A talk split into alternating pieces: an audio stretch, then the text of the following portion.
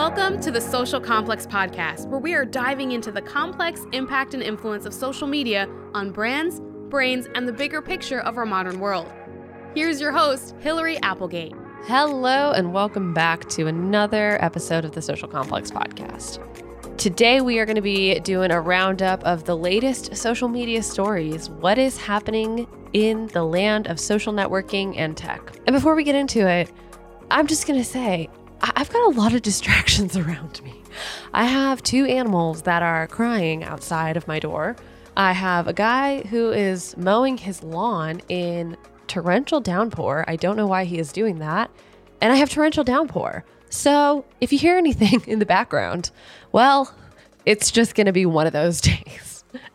But we've got some interesting perspectives to discuss today. And I want to take what we're seeing in the news cycle right now and bring it to you. Let's talk about what is happening with these big tech companies, what is happening in the land of social media, and pulling back not just from app updates and changes, what are we seeing from a broad stroke view about how users are consuming content? Where they're consuming content, and what shifts we're starting to see happen in 2022. Let's go for it. So, the first one Meta and DoorDash have officially joined forces to start delivering Facebook Marketplace items in communities. Facebook Marketplace is one of the core drivers of Facebook where people can buy and resell stuff, whether that is furniture, art, anything, really anything. They have options for local delivery or local pickup, as well as shipping. So, Facebook Marketplace was Facebook's answer to reselling and really another idea of e commerce. Once they introduced shipping, that really started competing with your Etsy and your Shopify. So, Facebook has been in the e commerce game for a while. And this partnership with DoorDash is potentially really going to help Facebook Marketplace widen its options for local delivery. Previously, Facebook Marketplace did work with a company that's called Dolly. So that's on demand delivery. They do moves, they do big pickups. So if you're going to be buying a huge sectional on Facebook Marketplace and you can't fit that into your little sedan, you'd be able to hire Dolly. So Dolly is a much smaller company than DoorDash. It is limited to 45 cities across the US. So it's not really as immersive as DoorDash.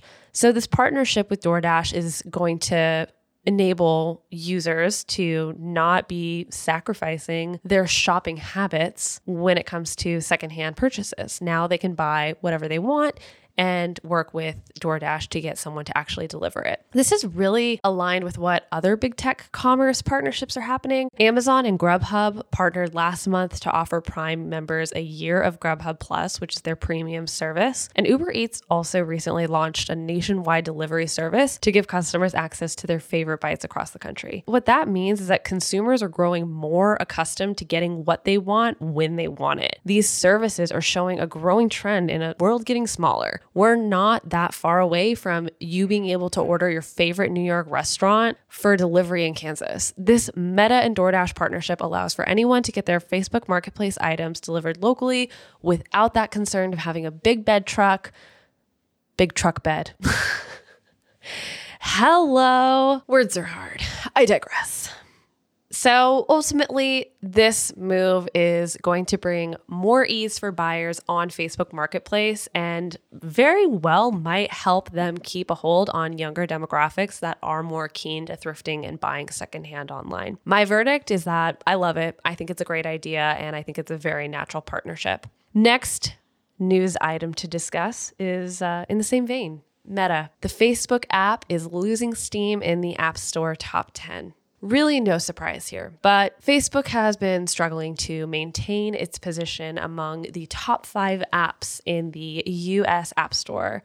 So, as younger consumers are shifting to newer networks like TikTok, Snapchat, and BeReal, we are seeing Facebook slip. So last year, for context, Facebook only fell out of the top 10 lineup six times in the first half of the year. If you compare that to this year, we're already up to 59 times. That's nearly 600% increase in Facebook losing that real estate on the top 10. So this is an indicator that the app is losing out on attracting new users to the platform. Not a huge shocker, but it indicates what we've been assuming about Facebook hitting maturity over the last few months. If you remember back in February of 2022, Facebook had lost daily active users for the first time in history. So the app is losing out on those new downloads from Gen Z and Generation Alpha to newer social networking sites. This is a trend that we don't really see shifting.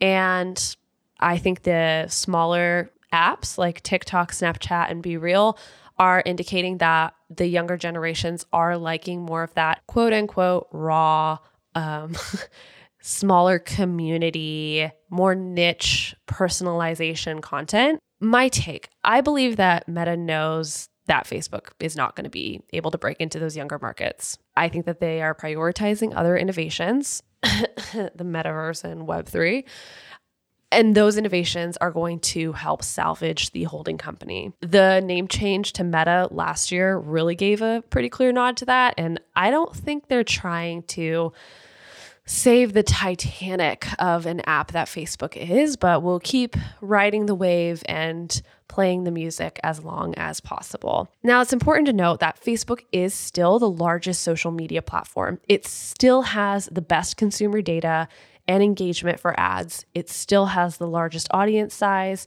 But if you're thinking it'll be around in 10 years with the same market power that it has today, you might be in for a shock. So, for brands, what that really indicates is that use it while you've got it, but don't put all of your chips in that bucket. And lastly, let's talk about YouTube. So, YouTube Shorts announced that they will be rolling out watermark features to discourage cross sharing content. Ooh, no original ideas anymore, right? So, in case you have not been privy to YouTube Shorts, Shorts are YouTube's answer to TikTok and Reels. YouTube Shorts will be rolling out a watermarking feature that means that when creators make a short on YouTube, they won't be able to download their video and cross post it without having a YouTube watermark. That's not an original idea because that is exactly what TikTok has done and started from the beginning. There's something brilliant to be said about the watermark function in that this piece of content originated on this platform. And then if people do want to go and reshare it on other platforms, it still has that original watermark that's going to drive that awareness. When TikTok came up with it and it was just TikTok, they were onto something because it obviously encouraged people to download TikTok when they were getting it promoted on their Instagram or their Facebook. But now that there are multiple ways to consume short form video content, I think that the fight is on. And we are seeing that these apps are even going to penalize when a watermark from another competitor comes onto their platform. Instagram has already come out and pretty much said explicitly that the algorithm will suppress content that has a watermark from another app. And that means that creators are going to have to edit those videos on third party apps like Adobe, InShot, whatever it may be, to then share it across multiple platforms so that they're not having to worry about the watermarks. What once was a brilliant marketing strategy from TikTok is now essentially a gatekeep from mass producing content. My take on this is that now that there are multiple ways to consume short form video content, I think that the fight really is going to come down to where users spend the majority of their time.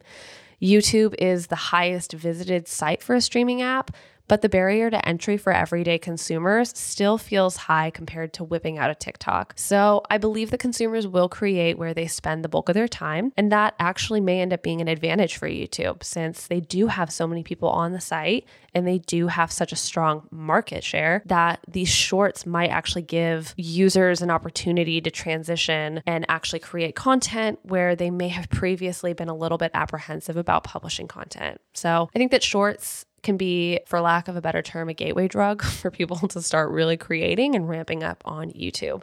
That being said, the consumption of shorts is still up in the air of if it is something that people are enjoying on the platform. And we're really just going to have to see if people are loving watching short form video content on YouTube or if it just reigns true that YouTube will always be a long form content platform. Whatever it is, we will be on the lookout and we will be keeping a keen eye on that. All of these stories show us that consumer behavior is shifting and that these apps are very aware of how people are perceiving content. They are giving more opportunities for consumers to get things smarter, faster, quicker. They're giving people opportunities to create more and immerse themselves more from a content standpoint, essentially expressing themselves more. And everyone is fighting for eyeballs and time on app. So I posted about this a few months ago that I do believe that we are entering into a stage of social media and content where it's changing, that people are getting a little bit more selective about where they're spending their time, how they're spending their time, there's a growing awareness on consumers that there may be a negative effect from digital media. And it's not all social media, but just being responsive all the time. All the notifications that you're getting on your phone, driving up anxiety, being very reactive. That's something that is growing in consumer awareness. And so, my prediction over the next few years is that people are going to be a lot more selective about the content that they are consuming. And that is a big threat to these companies. And I think that's why they're working so hard to make these platforms something that is unique to them, that consumers will want to come back to, and that they'll want to choose because consumers very well may end up actually sizing down on the number of platforms that they have and only opting in to platforms that them and their friends and their network are a part of. And with that, network is going to be a really key factor in the next, again, couple of years. When people get social media for the first time, you're adding everyone. They want as much as possible, they're immersing themselves. And then once they get settled into it, they look around at their feed and they're like, oh, this isn't what I want. I want to see my best friend's birthday party. I want to see what my, you know, roommate from college that I don't get to see anymore, what she's doing with her day. I want to be able to keep in touch with my family. All of those things are getting lost in ads and content creation and brands. So I do believe that we are going to see a shift in inner circles getting smaller online. It is so important for brands to keep that in mind that if you want to be a part of your audience's inner circle, you really need to prioritize the level of content that you're producing. It's not about how much you're producing, it's about the quality, the connection, what opportunities you're giving to enrich the life of your consumers and how you're essentially staying on top of that. Because once you lose them, that is going to be a lot more challenging as time goes on to get them back. I'll leave you with that. Food for thought. Keep an eye out on the market. Of course, check back in with your social HQ if you want to learn more about social media for brands. And then keep an eye on this podcast because we're always going to be talking about the shifts we're seeing in the market, what is happening with these audiences, and how your brand can stay ahead of the game when it comes to social media. Thank you so much for tuning in to this episode of the Social Complex podcast. Your support means the world to me. So if you enjoyed this episode and want to hear more, be sure to leave a five star rating and subscribe to our show. We'll be releasing a new episode every Tuesday, bringing you various stories, deep dives, and discussions around the complexities of social media in our modern world. To follow along for more, be sure to follow us at Your Social HQ on Instagram or check out Social HQ at www.yoursocialhq.com. I'm your host, Hillary Applegate, and I'll see you back here next week. Stay sane out there.